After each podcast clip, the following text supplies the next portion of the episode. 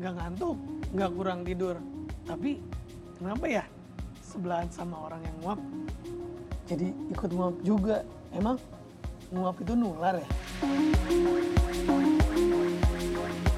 Menguap sebetulnya berkaitan erat dengan rasa kantuk dan lelah dan merupakan proses alami respon tubuh saat tubuh kekurangan oksigen. Tapi melihat yang menguap sering kali bisa membuat orang yang melihatnya justru ikut menguap.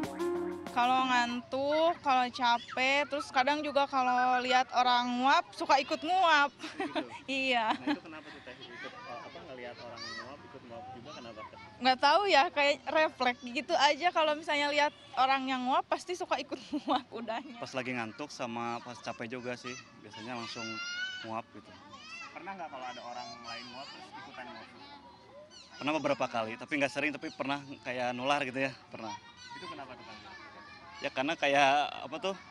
Jadi kayak kalau bahasa Sunda mah kabita gitu kayak kita tuh kayaknya enak juga nih nguap terus kan sama-sama capek pasti ya dia capek saya juga capek kebetulan jadi kita pengen nguap aja juga. Menurut Dr. Meti, dokter spesialis saraf Rumah Sakit Bandung Hiwari, menguap diperlukan untuk meningkatkan kadar oksigen di dalam tubuh atau otak. Seseorang yang sering menguap bisa jadi disebabkan oleh pola tidurnya yang kurang baik. Namun, jika menguapnya terlalu sering hingga mengganggu konsentrasi atau fokusnya menurun, hal itu perlu diselidiki lebih lanjut. Karena menguap juga bisa menjadi respon tubuh terhadap penyakit lainnya seperti obesitas, stroke, anemia, dan jenis penyakit lainnya yang mempengaruhi saluran nafas.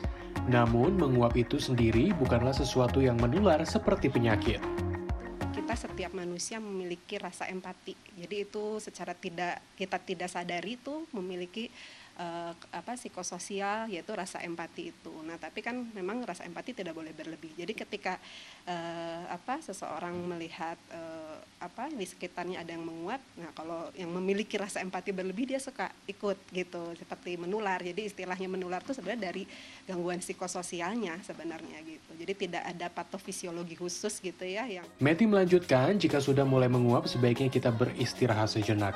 Yang utama adalah terlelap sejenak sekitar 15 hingga 30 menit karena yang penting adalah nyenyaknya dan bukan durasi tidurnya.